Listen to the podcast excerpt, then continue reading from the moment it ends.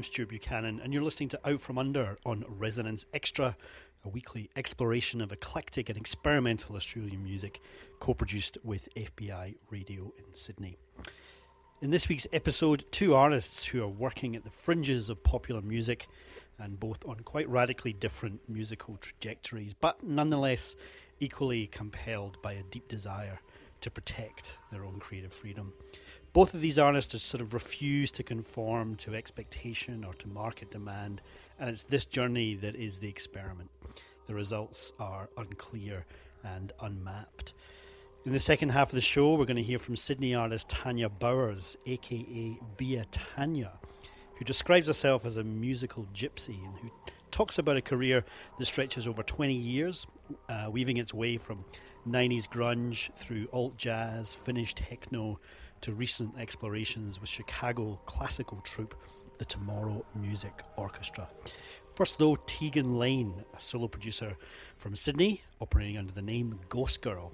Now, she released an EP about four years ago, um, but after being probably a little bit less than impressed with the group of people that she had uh, built around her, she became a bit of a hermit. She taught herself music production, recorded a considerable body of work, and plotted the next phase of a spiritually rich story, inspired in part by a chance encounter with two rookie soldiers on chat roulette. This is Ghost Girl on Out From Under.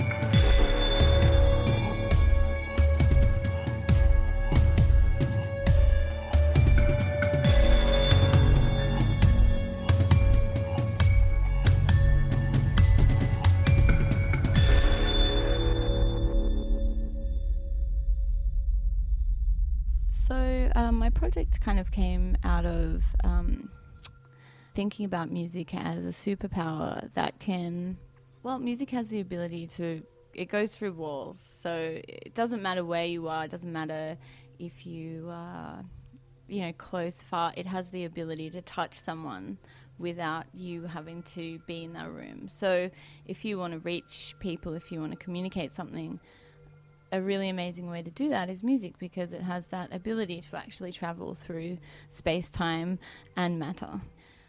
I've always written music. I've always like played music. So I grew up with music, and so for me, music was that place for me. So I would connect with music and think about deep things through music, whether it was classical or techno or, you know, and so the ability to be transformed or like I guess transported to other places for me was always something that happened through music. So for me to want to share that with other people is a kind of a natural progression, if that makes sense. I just actually needed to um, express stuff. Um, I guess along with like meditating and uh, being really interested in philosophy and like social, um, I guess, philosophy, uh, social science. I wanted to communicate all my thoughts, and the best way for me to do that was through music because it's not confrontational. It's something where you can express, and a lot of my thoughts are really, uh, you know, uh, they come through to me through music when I'm like deeply meditating. I'm usually playing music. So for me, starting Ghost Girl was kind of actualizing those thoughts to be able to share them.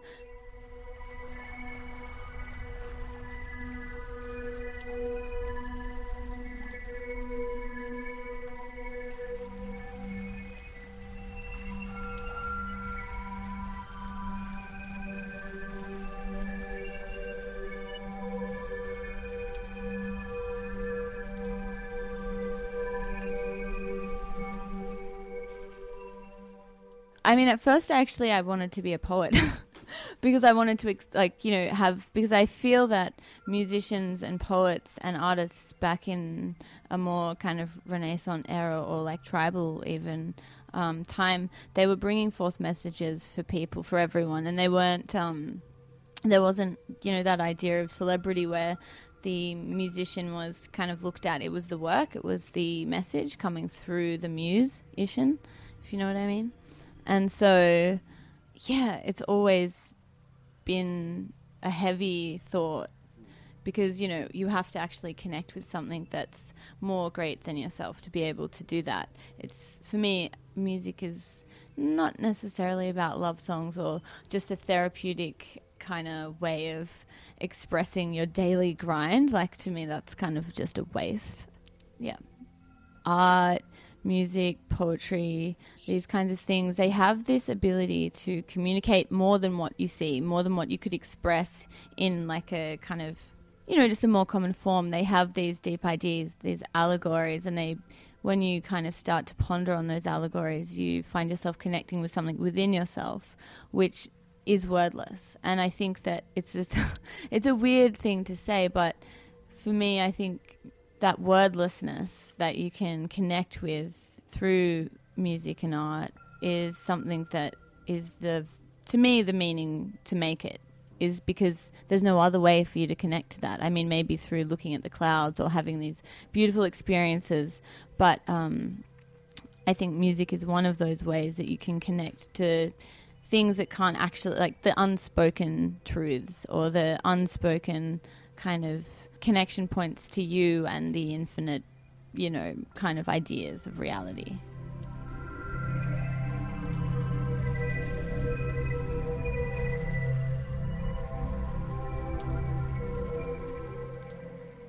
To bring that element into the composition, you actually have to go to it.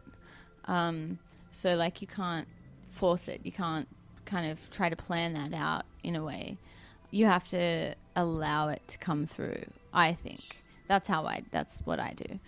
I like to set an intention for what I want to do um, when I'm writing something, um, and it's always like a really, obviously a, a, positive, benevolent intention. And then I just I try to go into a meditative state. So uh, just to take you through what I would do. That's that's kind of step one, too.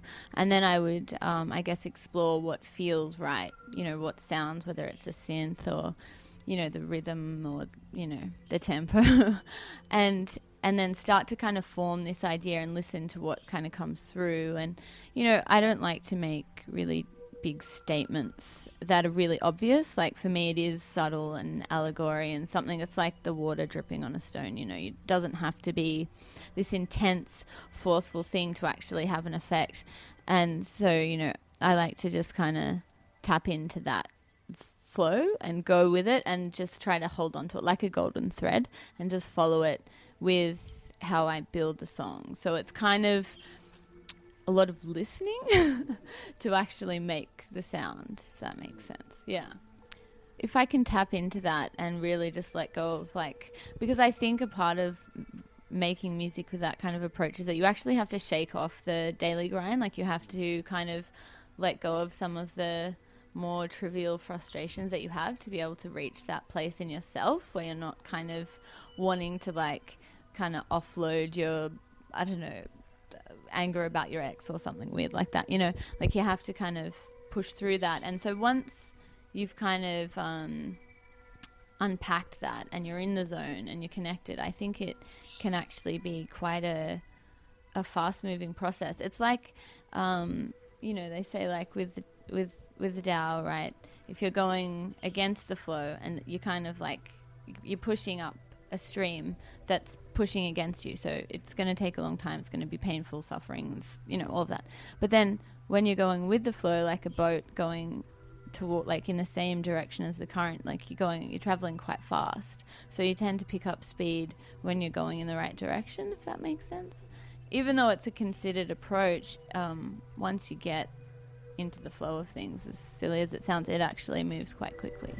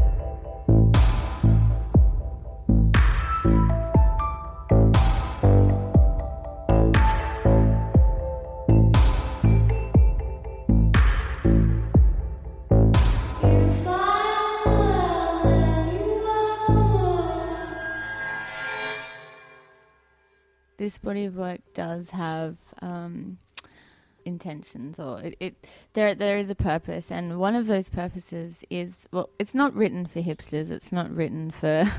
it's not about that. It's uh, actually there's a really interesting uh, kind of inspiration behind this, but I was in the studio a couple of years back with yeah uh, some friends of mine, and um, we we were doing chat roulette and um, we chat rouletted these um, two American Navy kids. They were like 19, 18 years old, and they were in this military school slash prison. And um, yeah, and obviously it was really intense. Their parents had put them there. We got to talking. It was like around the time that Bush was still around, you know, or maybe Obama had just gotten into power, but they were really still, you know, focused on the war in Iraq and all of that stuff and they had extremely different views to myself. Um, but it was amazing talking to these kids who were like actually kids, you know, and they're going off to kill people. Um, and then they were saying how they that it wasn't okay to be gay where they were, and it wasn't okay to. Um, just basically all these kind of social normative rules that were just so backwards and completely oppressive to these these people, these children that actually had been put into this military facility by their parents, and you know whose fathers were their fathers were um, obviously like yeah ex-military, and it was just this family tradition that they were carrying out. Anyway, they listened to some of my music. And they really, really liked it, and it started. Um, I got. We ended up being pen pals, um, and they were so sweet, and they just were like, "This is really helping me through my time. And it actually like was the best thing ever to me that like even because we would never meet in real life you know and we wouldn't agree on a lot of things. But through that like we were able to transcend those boundaries and actually like help each other. They encouraged me to make music and i um, helped them with whatever like gave them some something to listen to which is nice. So i guess furthering that thought uh, this music isn't for people who are, you know, middle class and comfortable. Uh, I, I'm kind of making this music. Uh, I want it to hold some kind of a peace for people who are experiencing things that they need to have some peace for. So some kind of sonic alleviation, if you know what I mean. And I um, yeah, and I found that for myself, making music and listening to music is like some type of pain relief or psychological relief. And so i mean there's lots of different things that i want to like say and um, put into the music but the intention is that it will be something that kind of seeps into those barriers like through those barriers and you know, and can kind of, I don't know, it can just kind of connect with people who actually need something that they can't have physically. And I think for myself personally, like I've been, like I've been in poverty, I've been in struggles, and to have music for me, which I have, um, had that experience where it has alleviated something is life saving. It really is. Like, and it really can transport you if you're in a place where it's not very comfortable for whatever reason, if it's psychological or if it's actually physical or if, you know, you're really like impoverished or whatever that is. And there's so many variables. Um, to have music give you that ability to transcend that experience that you're having and take you somewhere else, even for a minute, it's actually like it's worth it. like it's worth it. And, and and I think that making music that's why it's important.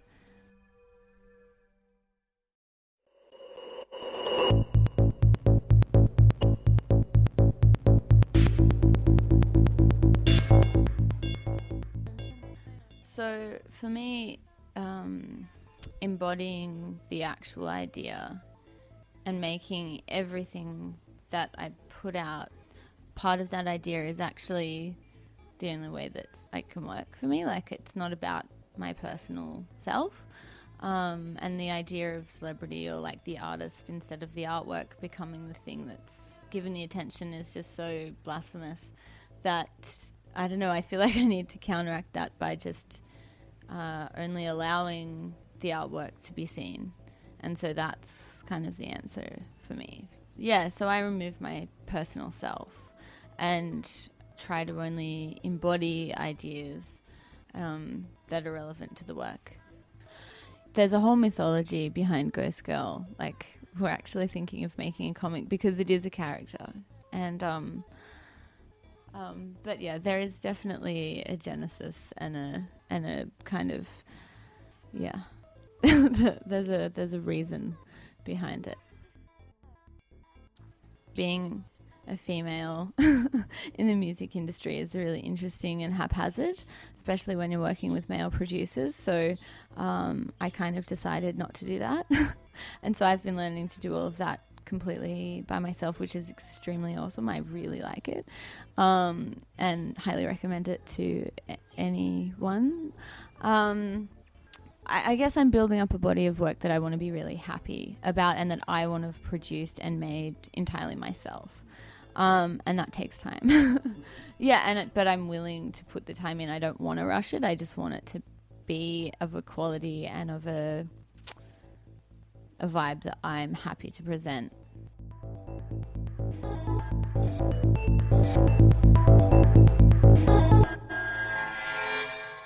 I'm Stuart Buchanan, and you've been listening to Ghost Girl on Out From Under on Resonance Extra.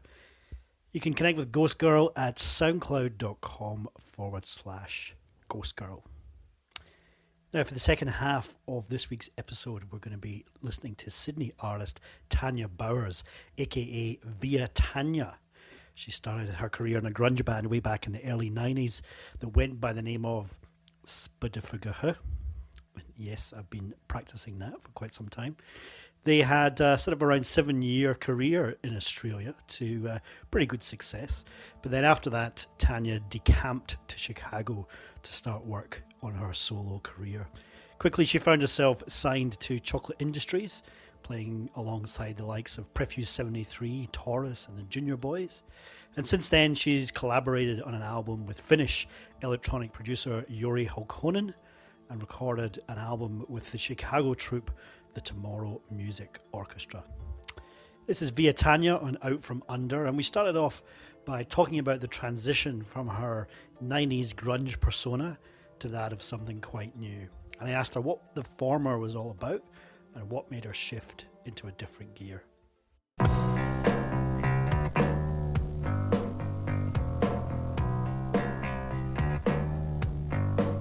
It was about being rebellious and and loud and but I was even though I like that stuff, I was always like a pop tart. Like I did love my melodies and my my girls, like my B fifty two and my then you know.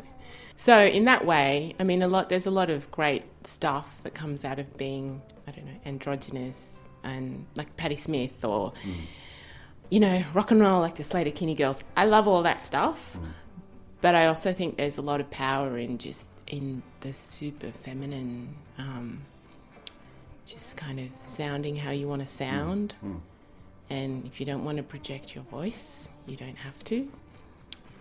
I was in a band, and it was really hard always for us live, for me singing, because I'm a quiet singer as well. Mm. I'm not that quiet, but um, it was always hard. Like, I always had sound dudes being like, You gotta learn how to project. like, you gotta learn to do your job. You can do anything you want. Mm you just have to be very um, confident about your choices. This is the best thing you ever had. The moment strikes when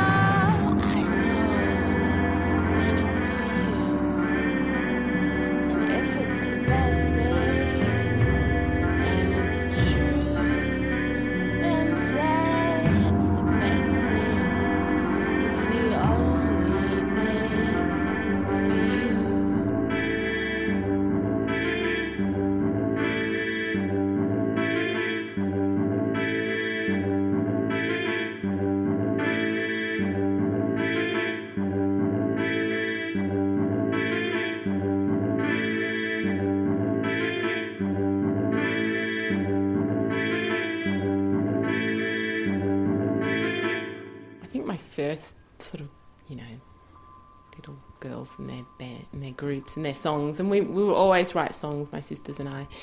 Um, maybe when I was about thirteen or fourteen, um, we got really into writing them together, and we'd mess around. But then I would do this thing which I I knew at the time was a bit selfish and a bit shitty. But I'd go into my room by myself and edit it and change it. And I'd come out and go, no, this is how it should be. And my sister would get really upset with me. I just had this, I don't know, this urge to do that um, at, a, at a really young age. And then when I realized that the fun that I had was actually being by myself doing it all. Um, and it's escapist as well, getting away from um, from all the crazy stuff that's just a normal, you know, family environment. And I would just go and shut my door. Um, I would record onto cassette, and um, and you know, at the at that time, sort of even before the band formed, my songs were pretty quiet because I was not. I didn't want anyone to hear what I was doing, right. and my family was like outside my you know my bedroom, so it was all sort of secretive. I mean, they knew what I was doing, but it was that um, you know when you're creating, you don't really. It's pretty vulnerable. You don't want people to you know you don't want to hear everything. So I do it all quietly um,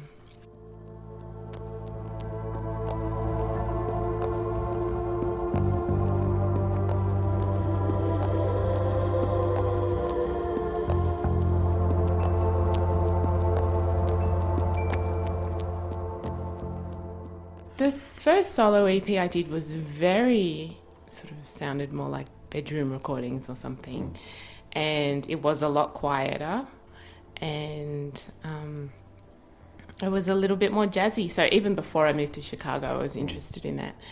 Um, but but then having all of a sudden having these incredible musicians play on your songs that you just write on your guitar or piano or whatever that was that sort of took it up to a whole other level.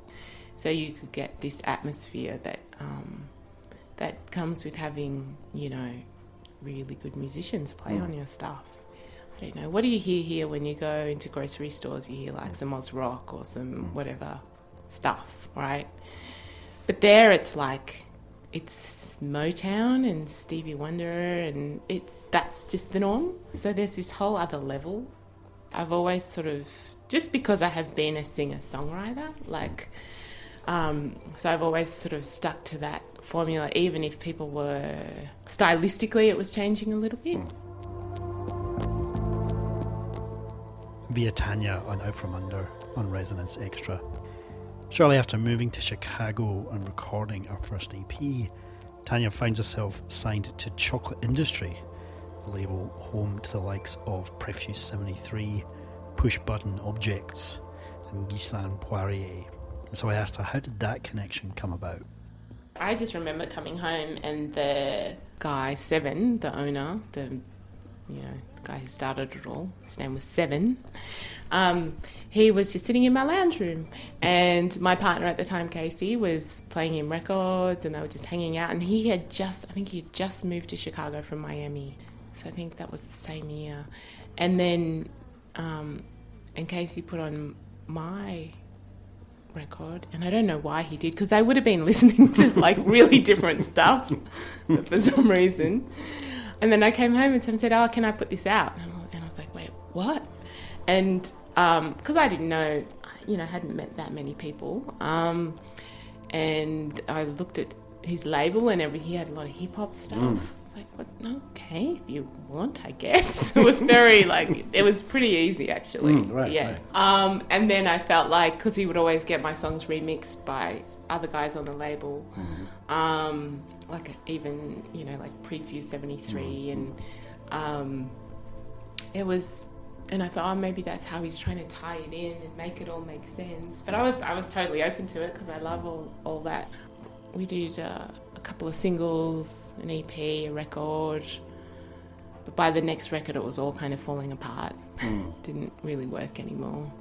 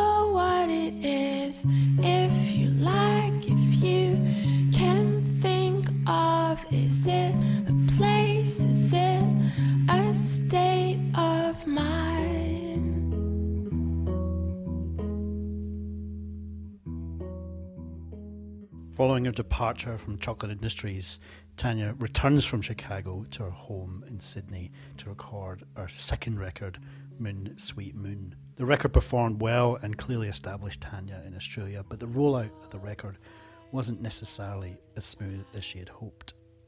It, it was already released here on Love and Mercy, and then in then it got picked up by a French label called The Hours, and that was really interesting. And that was I don't know how to explain. That was like a weird year.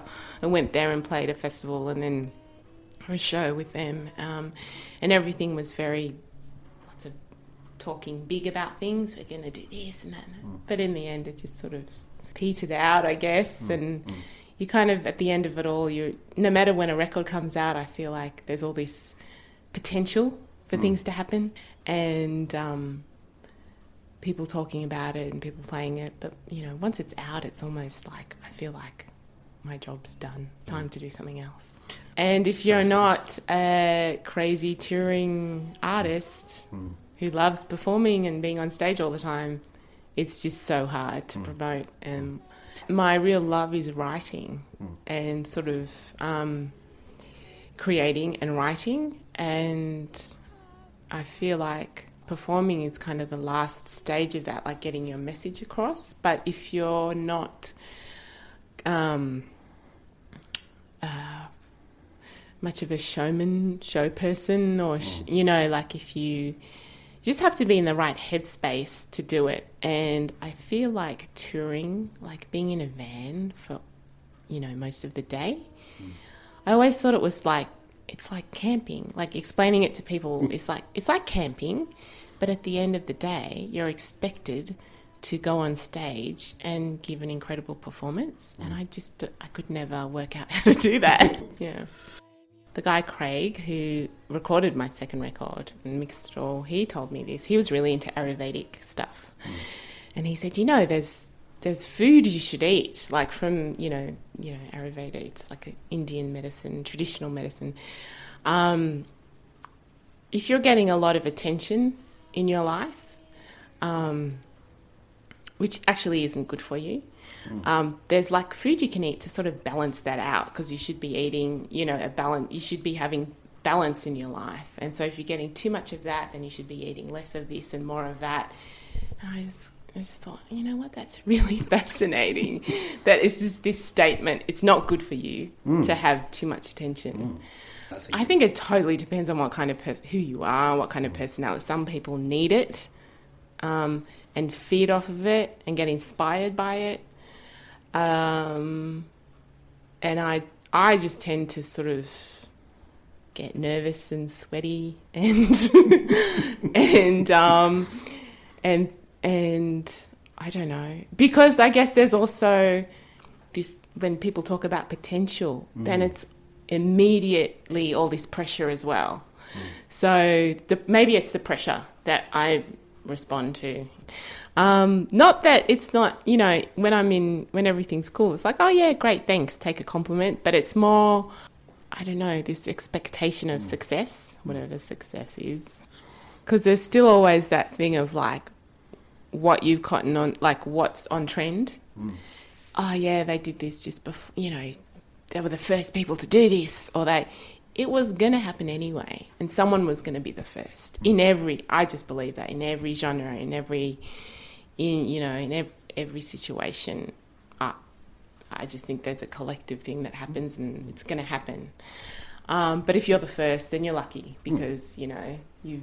Um, everyone thinks you're responsible for it.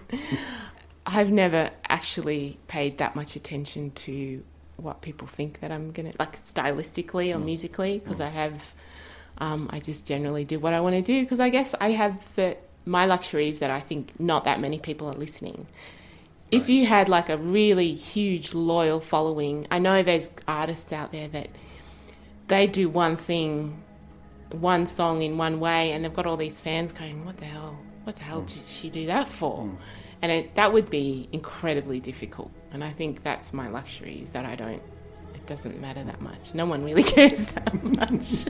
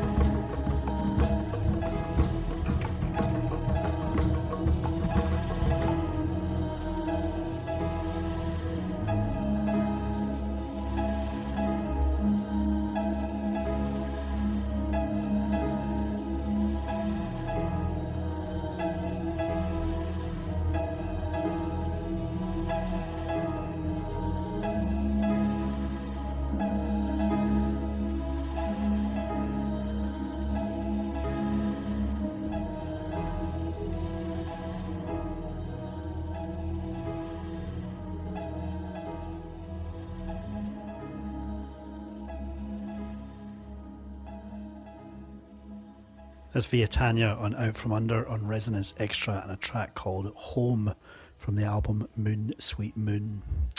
After returning uh, from Chicago to her home in Sydney, with the next phase of her career not quite yet mapped out, she discovers Finnish electronic producer Jori Hulkkonen and is sufficiently impressed that she decides to get in touch. And of course, this being the late noughties, there is only one way to get in touch with your favourite producer. MySpace. oh, MySpace was really fun in the beginning um, because I think I just sent him. I think he'd done like a presets remix, and my manager it was the same manager, Will Larnock Jones, and I really liked it. And Will said, just like reach out to people if you like what they do, just reach out to them, and and so I think I had MySpace messaged Jori, and he he listened to my stuff and got back and said, "Let's."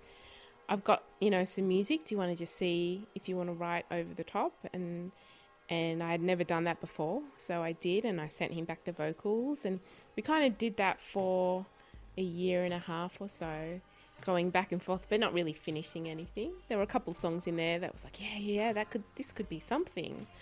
And then we decided to really like let's let's make a record, and it involved me um, going over to Finland and spending like a week with him in the studio, and we worked together really well. It was really quite easy. Um, I guess we had pretty defined roles, but it was um, it was it was a really great experience actually.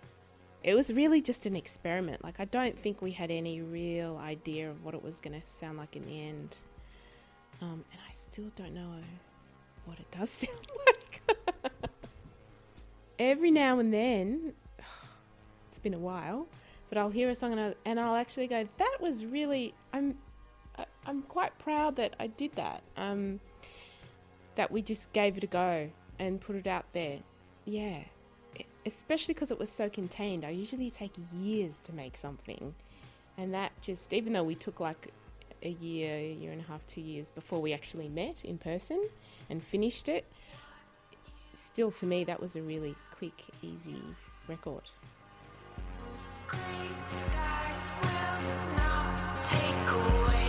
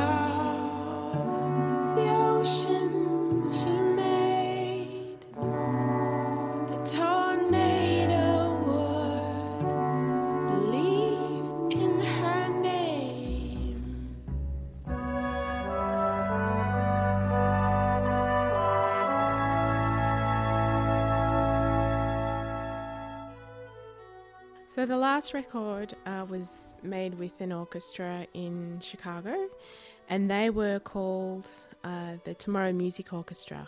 A bunch of uh, different musicians that Matthew, the leader, had gotten together, and he's like a really great, very charismatic guy. So there were all sorts of uh, people, um, you know, Chicago Symphony members and just friends of his. So they would get together and play in different configurations, and they'd sometimes just play in little bars in Chicago. And it was really great to see an orchestra in like a little tiny bar setting. And that's the first time I saw them, and then we did a couple of shows together. And I had always thought it would be an incredible experience to make a record with an orchestra. I, but I thought it was such a big deal and it would take a lot of money and time, and I didn't really seem see myself with those resources. But after meeting Matthew, it just became very simple, and I had my songs that I'd been playing with my band, and I said, Do you want to just arrange and compose uh, your orchestra around these songs? And he said, Sure. And he did it and we booked some days and we recorded. So it was actually very simple. I'd heard them and I knew they were incredible, and I knew Matthew's writing was incredible. So I sort of just handed over the songs. I didn't stick around and ask him for this or that, you know. He's a pretty young guy, he was in his 20s when we worked together. Um, from New Orleans after the hurricane, like a bunch of people did, because they because Chicago is such a great town to such a great music town, and it's the kind of place I always thought, you know, people go and try and make it big and get famous in New York or LA. They want to work professionally, but Chicago is like where you learn your, you learn to be a musician and you play out every night and you it's like the schooling of you know being a working musician so a lot of um, a lot of people like that, really talented young people would gravitate to Chicago. It just it was a lot more open there. There's eh, people are in lots of different groups and interchange and sit in. I guess maybe the old jazz sort of the whole feel. You can just sit in with people overnight and and it's not a big deal. And I feel like when I grew up in Sydney, it was like you're in that band. You had to have this like alliance, you know, with that band and then maybe you'd play with these bands all the time, but didn't move, you know, it wasn't very free. Yeah. I'm in the middle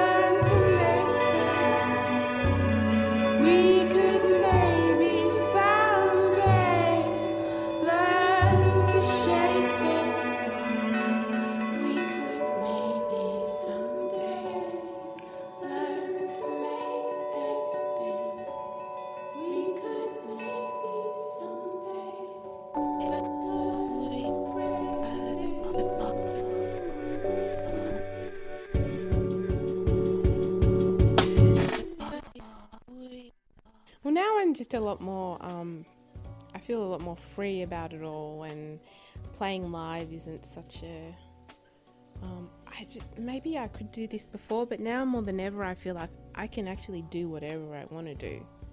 There's no real structure or you know you need to represent this record or this sound. I used to feel like that before, and now I'm like, oh, actually don't have to do any of that stuff. No one's expecting anything of me, um, and that's nice. So I'm really open to playing with different people for different shows, and um, you know, I just moved to the mountains, so I'm still meeting people and uh, I just want to just have fun exploring. It feels like a beginning, but it feels like um, because of the limitations, no one can get really carried away in that old in that way that when you're younger, you're like, we could all move to, we could all relocate to a big New York or a big city in the world, and and or we could like I don't even think we were, able to take any tour. Like it's just about playing shows whenever we feel like it, and that is great. That's kind of all the pressure I want with music. Yeah.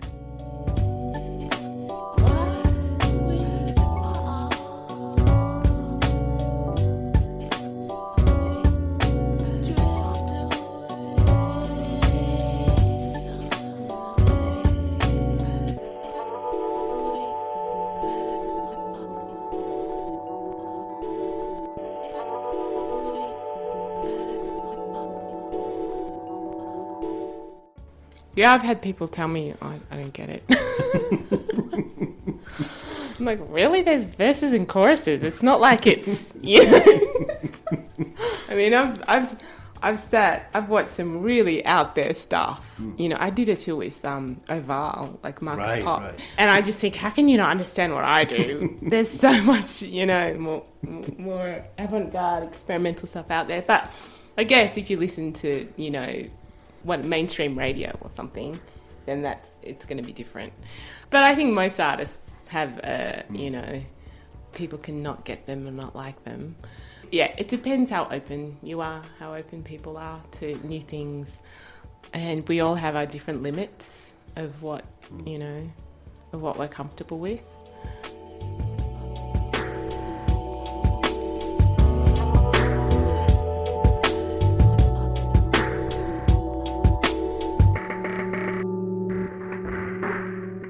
That's via Tania on Out From Under on Resonance Extra. And the best place to find Tania's work is on Bandcamp at viataniamusic.bandcamp.com. I'm Stuart Buchanan. Thanks to Tegan Lane and Tania Bowers for talking to me on this week's episode, to Peter Lansley at Resonance Extra, and to Beth Dalgleish and Nick LaRosa at FBI Radio in Sydney. You can find more info and links at outfromunderradio.tumblr.com. And you can also find us on Facebook and Instagram as Out From Under Radio, and also an email at outfromunderradio at gmail.com. I'm Stuart Buchanan. Thanks for joining me on Out From Under.